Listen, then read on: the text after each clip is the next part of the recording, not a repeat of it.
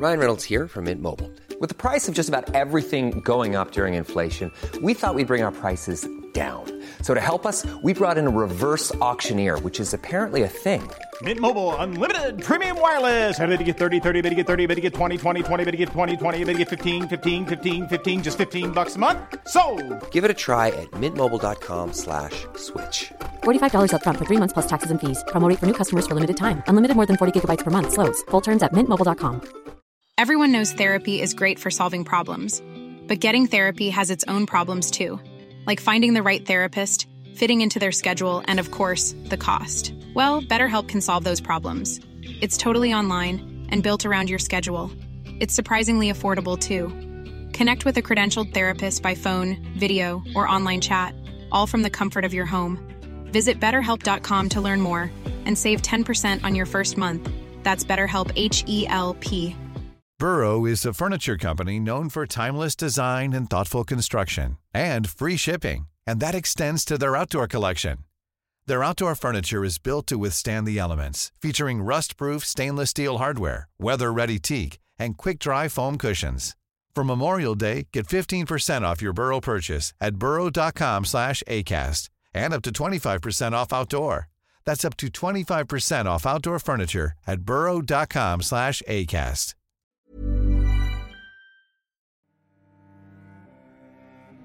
ساسان بدون اینکه بدون شاهزاده است در فقر بزرگ شد اما در پای تخت پس از بهمن همای چهرزاد به تخت نشست. ولی قدرت و ثروت آنچنان چشمش رو کور کرد که وقتی فرزندش به دنیا اومد اون رو به رود فرات سپرد و به همه گفت که فرزندش مرده.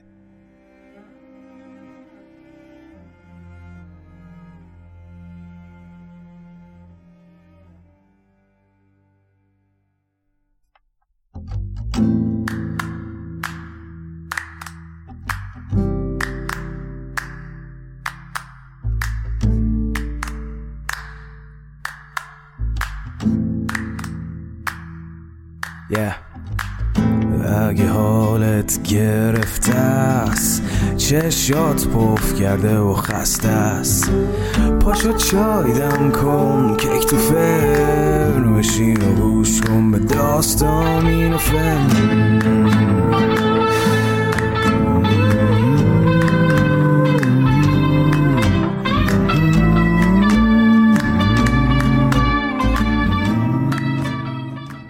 سلام من ایمان نجیمی هستم و این اپیزود 96 م روایت شاهنامه به نصر از پادکست داستامینوفنه که در سیوم بهمن 1402 ضبط میشه. داستامینوفن پادکستیه که من داخل اون برای شما قصه می‌خونم. ما در تلاش هستیم که شاهنامه رو به روش دیگه برای شما روایت بکنیم که به گوش جان شما بنشینه.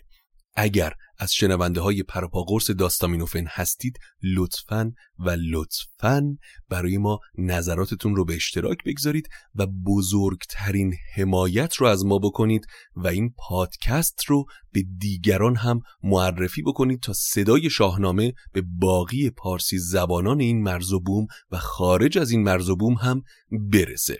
لینکی هم در توضیحات هر اپیزود هست تحت عنوان حمایت مالی از شاهنامه به نصر که با کمک اون لینک شما چه داخل کشور و چه خارج از کشور می‌تونید چراغ این پادکست رو روشن نگه دارید. اما حامی این اپیزود هم کماکان شینا صنعت پارسه که قدرتمند پشت و پناه داستامینوفن تا شاهنامه رو برای شما روایت بکنه. شینا صنعت پارس زمینه فعالیتشون فروش سرویس و خدمات جت پرینترهای صنعتیه. نماینده رسمی شرکت هایپک در ایران هستند و با کارخانجات بسیار زیادی همکاری می‌کنن. اطلاعات دسترسی به وبسایتشون رو در توضیحات این اپیزود می‌گذارم. دمشون گرم که حامی شاهنامه هستن. اما کانال یوتیوب ما رو حتما دنبال بکنید. ویدیوکست های بسیار جذابی رو ما تهیه کردیم از شاهنامه که منتظر هستن توی یوتیوب این ویدیوکست ها که شما اونها رو ببینید. دم شما گرم. امیدوارم که از شنیدن این اپیزود لذت ببرید. خب در اپیزود سوم از خلاصه بر شاهان تا پایان کار اسفندیار گفتیم اما در اپیزود چهارم خلاصه بر شاهان و همینطور در ادامه وارد بخشای جدید شاهنامه هم خواهیم شد. اما در ادامه اون خلاصه اوضاع سیستان خیلی هم خوب پیش نمیره. یادتون هست که سیمرغ گفته بود کسی که خون اسفندیار رو بریزه زندگی و آخرتی پر آشوب خواهد داشت. برای ادامه قصه باید برگردیم به سالها قبل. زمانی که یکی از کنیزان زال باردار میشه و از اون پسری به دنیا میاد به نام شقاد که وقتی اقبالش رو در احوال ستارگان می‌بینن اون رو سخت آشفته می‌بینن. زال پسر رو به کابل میفرسته تا نزد شاه کابل که باجگذار سیستانه بزرگ بشه. وقتی هم پسر بالغ میشه با دختر شاه کابل ازدواج می‌کنه که خب مهراب کابلی نیست قطعا. اما رستم هر سال باجی قابل توجه از شاه کابل می‌گیره و حالا که شقاد برادرش داماد شاه کابل شده این قضیه به مزاج کابل و شقاد خوش نمیاد. البته که این نکته هم درش مستطره. که همه دنیا رستم رو به عنوان وارث و پسر زال می‌شناسن و این قطعا حسادت شقاد رو طی این سالها برانگیخته. این حس اما تا جایی پیش رفت که شقاد تصمیم گرفت با کمک شاه کابل رستم رو از بین ببره. پس نقشه کشیدن که شاه کابل شقاد رو جلوی همه بزرگان کابل تحقیر کنه و شقاد شکایت پیش رستم برادرش ببره تا اون رو به کابل بکشونه. همین هم شد و رستم برای دفاع و حمایت از برادرش و خاندان سام نیرم به کابلستان رفت اما دریق که در شکارگاهی نزدیک کابل چاهی آکنده از تیغ و شمشیر حفر شده بود که رستم و رخش رو تعمه خودش کرد. ولی رستم دستان نه تنها عادی به دنیا نیامده بود بلکه عادی هم از دنیا نرفت و در آخرین دم زندگی خودش رو از چاه بیرون کشید و انتقامش رو از برادر گرفت. درخت و برادر به هم بر بدوخت به هنگام رفتن دلش برفروخت. شقاد از پس زخم او آه کرد تهمتن بر او درد کوتاه کرد.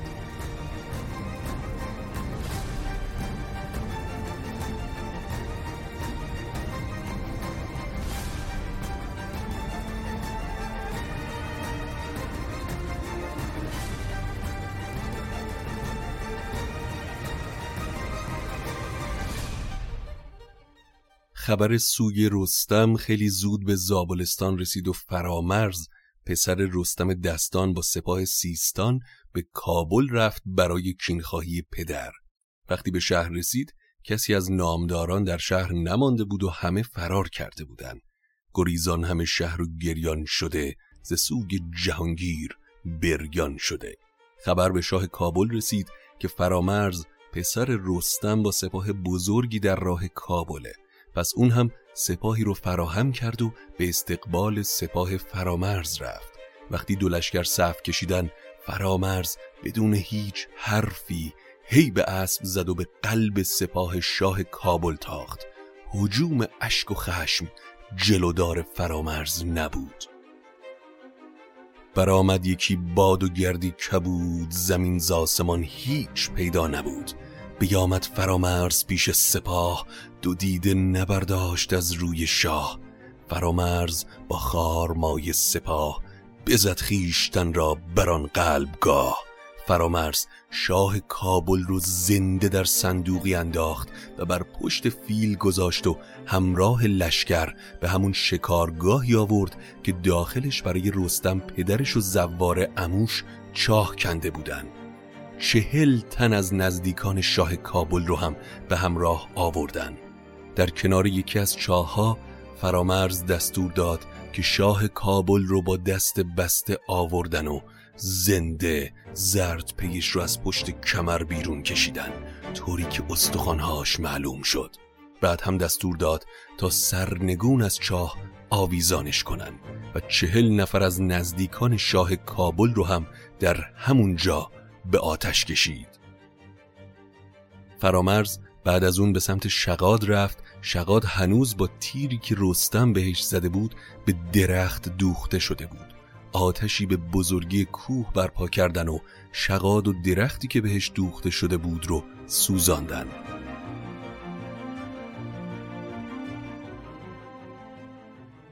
اما در پایتخت هم گشتاسب که از کرده خودش پشیمان بود و سوگوار اسفندیار پسرش تخت پادشاهی رو به بهمن سپرد.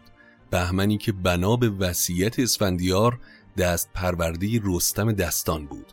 بهمن وقتی به تخت شاهی نشست برای سپاه ایران سخنرانی کرد و گفت که همونطور که فریدون کینخواه پدر شد همونطور که کیخسرو کین سیاوش رو گرفت من هم تصمیم دارم تا انتقام پدرم اسفندیار رو از خاندان زال بگیرم و بر و بوم زابلستان رو با خاک یکسان کنم. پس با سپاه عظیمی به سوی سیستان رفت. درست زمانی که فرامرز هنوز در کابل بود. زال پیش اومد ما نتونست بهمن رو از این تصمیم برگردون و با وجود پادرمیانی بزرگان ایران زال پیر رو به زنجیر کشید. فرامرز وقتی از این اتفاق با خبر شد با وجود خستگی شبان روز تاخت تا به سیستان رسید و با سپاه عظیم ایران رویاروی شد. دلاوران شمشیر زد. همه سپاه پشتش رو خالی کردن و فرامرز یک تنه به قلب سپاه دشمن زد. همه تنش پر زخم شمشیر بود که فرزند شیران بود و شیر بود. اما در نهایت اسیر شد و بهمن امانش نداد و فرزند رستم رو به دار آویخت. پشوتن عموی خردمند بهمن پیش اومد و اون رو سرزنش کرد که تاج و تخت ایران زمین سالهاست که مدیون خاندان زاله. پس با پادرمیانی پشوتن زال رو آزاد کردن اما این پایانی بود بر دلاوری های خاندان سام نیرم و رستم.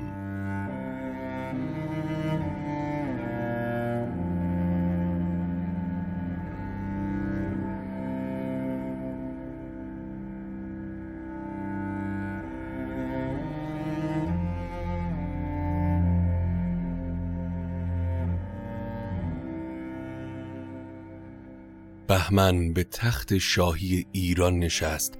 صاحب دو فرزند شد پسری به نام ساسان و دختری به نام همای چهرزاد. اما بهمن وصیت کرد که تاج و تخت به فرزند همای برسه. ساسان از این تصمیم و بیمهری های پدر خسته و نامید شد و بار سفر بست و به نیشابور رفت و بدون اینکه نام و نژادش رو بر کسی فاش بکنه ازدواج کرد و صاحب فرزند پسری شد که نام خودش یعنی ساسان رو بر اون گذاشت. ساسان بدون اینکه بدون شاهزاده است در فقر بزرگ شد اما در پای تخت پس از بهمن همای چهرزاد به تخت نشست ولی قدرت و ثروت آنچنان چشمش رو کور کرد که وقتی فرزندش به دنیا اومد اون رو به رود فرات سپرد و به همه گفت که فرزندش مرده. مرد گازور یا رخت شوری کودک رو از آب گرفت و اون رو بزرگ کرد. چون کودک رو از آب گرفته بودن نامش رو داراب گذاشتن. اما شبیه به هر شاهزادی دیگه ایرانی داراب هم برز و بازوی پهلوانان رو داشت و خیلی زود برای خودش جایی در لشکر ایران دست و پا کرد. درست زمانی که روم به مرزهای ایران تاخته بود داراب در میدان جنگ هنرنمایی کرد. در یکی از همین روزها همای چشمش به پسر جوان افتاد و انگار که مهر مادری در دل شعله کشیده باشه داغ پسر به آب سپردش تازه شد. اما حقیقت شاهزاده بودن داراب بر یکی از سرداران لشکر ایران عیان شد. درست زمانی که داراب در یکی از اردوهای سپاه ایران تصمیم گرفت تا زیر تاقی قدیمی بخوابه خروشی از تاق بلند شد که ای تاق به هوش باش. مبادا فرو بیفتی که شاه ایران در پناه توست. او را نگهدار باش. رشنباد یا همون سردار لشکر همای بیش از پیش با شنیدن این جملات به نژاد داراب زنین شد و بعد از اینکه هنر رزم پسر رو در میدان جنگ دید اون رو پیش همای برد. همای در خلوت جوان دلاور رو دید و فهمید که داراب همون فرزند به آب سپرده است. پس تخت و تاج پادشاهی رو به داراب سپرد و این شد که داراب پادشاه ایران زمین شد. داراب پس از اون به روم تاخت و سپاه روم رو شکست داد. فیلقوس قیصر روم گریخت و در ازای پرداخت باج صلح برقرار شد. اما این میان علاوه بر گنج و خواسته فراوان داراب دختر قیصر روم یعنی ناهید رو هم به همسری گرفت و به ایران آورد. روزگار بر داراب و ناهید به خوبی میگذشت تا اینکه داراب به خاطر بوی بد دهان دختر از ناهید دلزده شد و اون رو به روم پیش قیصر پس فرستاد. بی خبر از اینکه ناهید باردار و بچه داراب رو در شکم داره.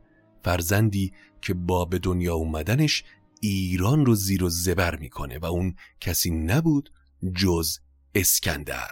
هیچ کس از وجود اسکندر خبر نداشت و فیلقوس هم در همه جا عنوان کرده بود که اسکندر پسر خودشه.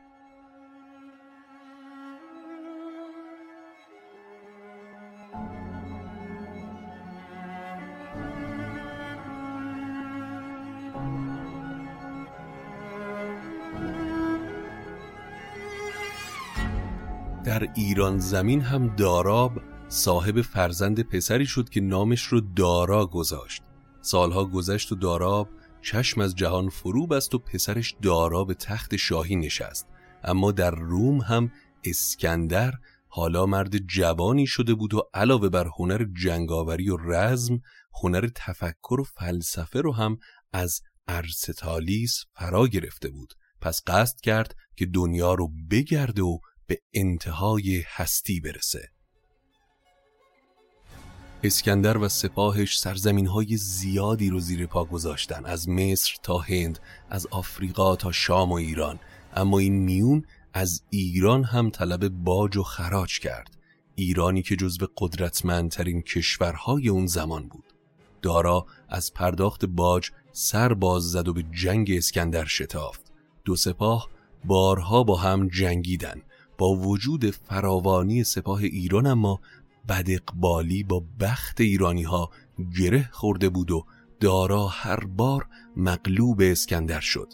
همسر و فرزندانش اسیر رومی ها شدن و خودش گریخت تا با جمعآوری سپاه دوباره به رزم اسکندر بیاد. اما در آخرین تلاش هم شکست خورد و فرار کرد.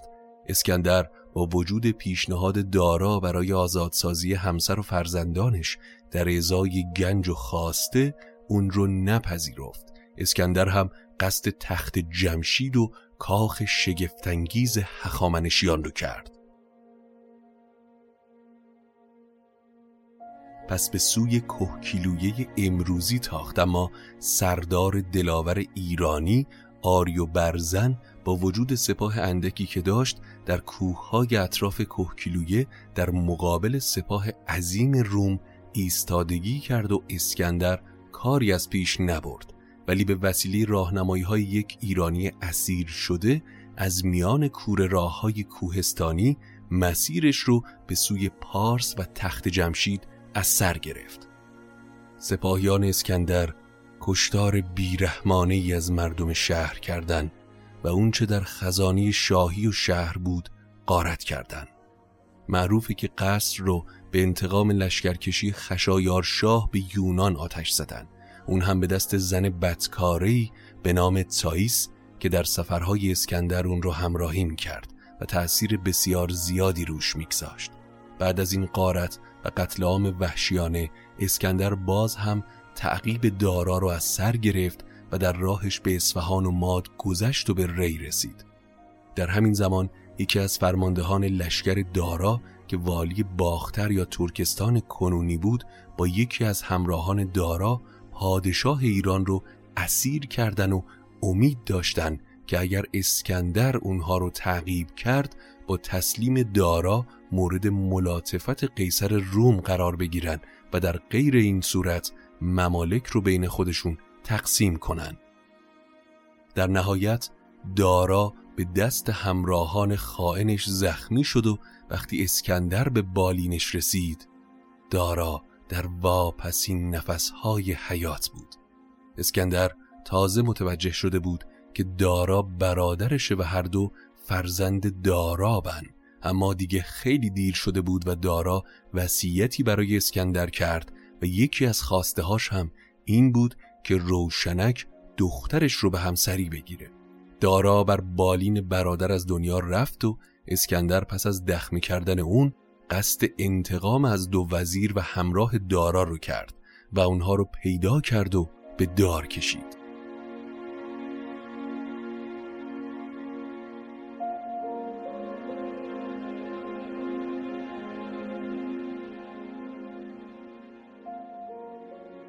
پس از اون با روشنک دختر دارا ازدواج کرد و به جهانگردی ادامه داد. اسکندر که قره به قدرتش شده بود خیال می‌کرد که مرگ ازش خیلی دوره.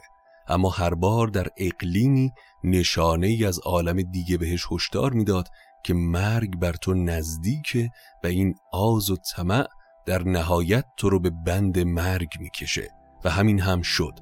اسکندر نتونست به روم برگرده و در مسیر بابل مغلوب بیماری شد و مرگ رو بر خودش نزدیک دید. اما پیش از مرگ برای اینکه روم رو از کینخواهی ایرانی ها در امان نگه داره بنای ملوک التوایفی رو در ایران رقم زد و هر بخش از ایران رو به کسی سپرد. البته که این پیشنهاد ارستالیس فیلسوف بود و اسکندر در ابتدا قصد داشت تا شاهزادگان رو از دم تیغ بگذرونه تا کسی کینخواه روم نباشه. اما ارستالیست با این تصمیم قصد دیگه هم داشت. اینکه ایران در هم نشکنه و در مقابل حجوم اقوام و کشورهای دیگه که مترصد فرصت بودن برای لشکرکشی به روم سپری دفاعی باشه. و در عین حال یک قدرت واحد مرکزی هم برای مقابله و حمله به روم نداشته باشه. اسکندر پس از اینکه وصیتش رو خوند روانش از جان جدا شد. خروش اشک و داغ از لشکر بلند شد. سرای اسکندر رو سوزاندن و دو مویال هزار اسب رو به نشانه عذاب بریدن. با ناله و شیون پیکر اسکندر رو در دشت بردن.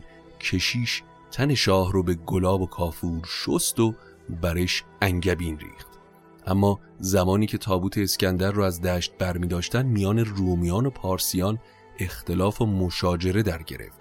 پارسیان می‌گفتند که اسکندر رو باید در ایران به خاک سپرد و چرا تابوت رو گرد جهان میگردونید؟ اما رومیان می‌گفتند که اسکندر باید به همان خاکی سپرده بشه که از اون ریشه گرفته.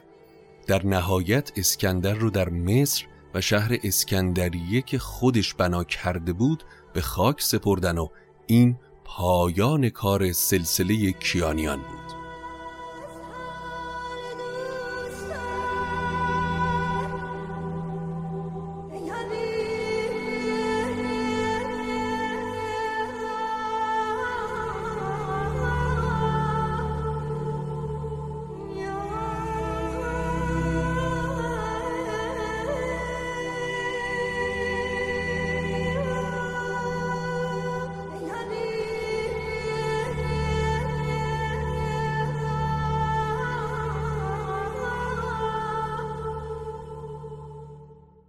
اما بعد از اسکندر و پایان سلسله کیانیان به عبارتی ما دوره هخامنشیان رو پشت سر می‌گذاریم و وارد دوره اشکانیان میشیم اما نکته مهمی که قبل از شروع داستان باید بهش بپردازیم پرداخت مختصر شاهنامه به دوره اشکانیان چرا که خیلی سریع از این دوره عبور می‌کنیم و وارد دوره ساسانیان و روایات این سلسله میشیم اما چرا؟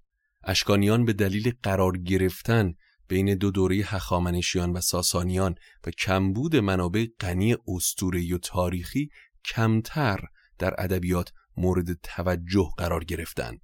توضیح اول ما هم این هست که ساسانیان بیشتر به دنبال بازسازی و احیای ارزشهای حکومتیشون بر اساس پیوندهای حکومت هخامنشی و دین زرتشتی بودن.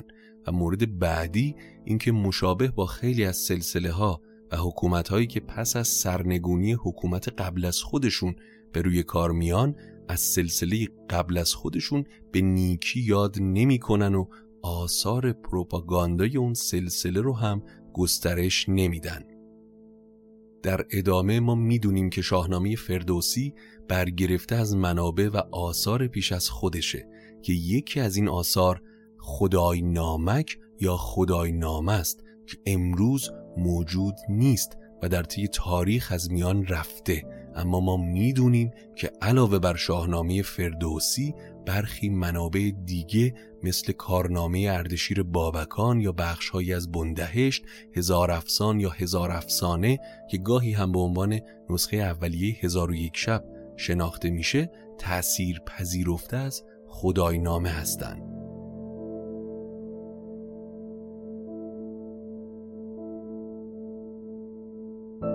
اما محتوای خدای نامه چیه؟ خدای نامه یا خدای نامک اثری تاریخی استورهی به زبان پهلویه که داستان پادشاهان استورهی مثل جمشید و زحاک و فریدون و غیره رو روایت می‌کنه و به گونه اثری تاریخی استورهی و یک پروپاگاندای دربار ساسانیه و خب مثل روایات هر حکومت دیگهی این روایت و تاریخچه شاهان در این اثر هم در مورد خود حکومت ساسانی جلوه بیشتر و بهتری داره و در متح همین سلسله نگاشته شده و به حکومت پیش از خودشون به خصوص اشکانیان که با برانداختن اونها ساسانیان به مسند قدرت رسیدن کمتر پرداخته شده و پرداخت به اشکانیان در خدای نامه تیره تر از واقعیته. چرا که اگر ما شواهد موجود امروز در رابطه با اشکانیان رو ندید بگیریم و روایت تاریخ اشکانیان رو فقط از آثار دوره ساسانی بخوایم استخراج بکنیم متوجه میشیم که اشکانیان رو به عنوان یک سلسله هم به رسمیت نمی شناختن و صرفاً به عنوان ادامه پادشاهی بازماندگان اسکندر به حساب آوردن. پس در این بخش از شاهنامه داستان پررنگ و لعابی از اشکانیان رو نخواهیم داشت. علاوه بر اینکه سلسله پیش از اشکانیان یعنی سلوکیان رو هم اصلا حتی اشاره بهش نکردن در قصه. پس کلیت اشاره به اشکانیان در شاهنامه در اصل مقدمه برای شروع داستان ساسانیان که در اپیزود بعدی شروعش می‌کنیم و به تفصیل بهش می‌پردازیم. این اپیزود ادامه خلاصه اپیزود قبلی بود.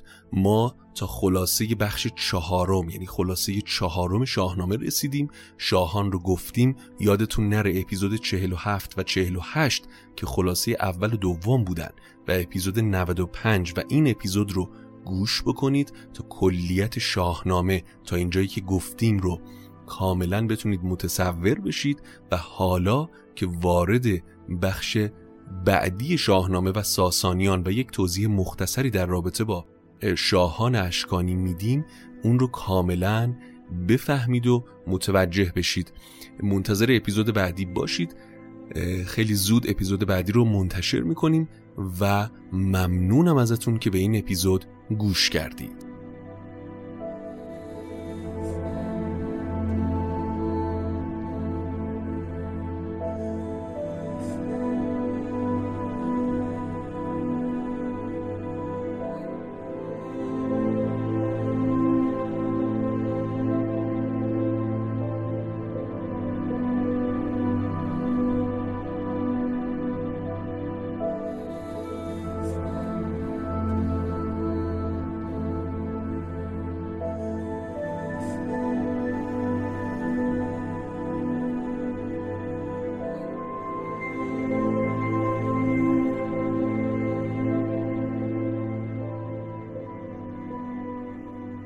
این بود اپیزود 96 م روایت شاهنامه به نصر از پادکست داستامینوفن که در این حال خلاصه‌ای بر شاهان قسمت چهارم بود و اشاره هم کردیم مقدمه هم گفتیم از اینکه چرا به بخش سلسله اشکانیان در شاهنامه پرداخته نشده و دلایلش چی بوده. اما اپیزود بعدی رو من می‌خواستم که در ادامش وارد مقدمه اصلی قصه ساسانیان بشم ولی دیدم خیلی تفاوت موضوعی داره.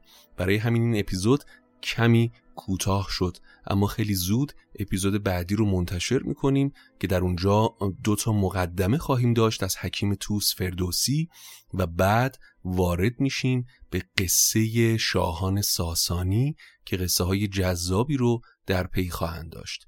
ممنونم که به این قسمت گوش کردید. یادتون نره که بزرگترین حمایت شما از ما معرفی این پادکست به سایر دوستانتونه تا صدای ما بیشتر شنیده بشه و ما بتونیم با کیفیت بیشتری به فعالیتمون ادامه بدیم. ممنونیم از شینا سنت پارس که حامی و همراه ماه. یادتون نره کانال یوتیوب ما رو حتما دنبال بکنید. کانال تلگرام ما رو هم همینطور و اینکه صفحات مجازیمون رو هم که داستامینوفن توی همه صفحات مجازی هم از اینستاگرام و توییتر هست. ممنونم از همه عزیزانی که ما رو حمایت می‌کنن. چراغ این پادکست رو روشن نگه میدارن با کمک های ریالی و ارزیشون. و همه شما دوستانی که این پادکست رو گوش می‌کنید و با دیگران به اشتراک می‌گذارید. تا اپیزود بعدی قصتون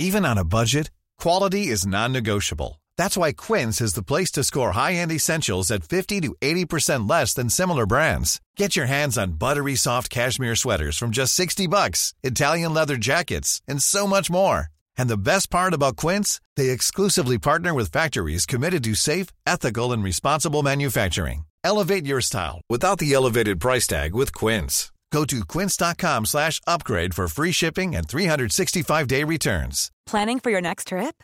Elevate your travel style with Quince. Quince has all the jet setting essentials you'll want for your next getaway, like European linen, premium luggage options, buttery soft Italian leather bags, and so much more. And is all priced at 50 to 80% less than similar brands. Plus, Quince only works with factories that use safe and ethical manufacturing practices. Pack your bags with high-quality essentials you'll be wearing for vacations to come with Quince. Go to quince.com slash pack for free shipping and 365-day returns.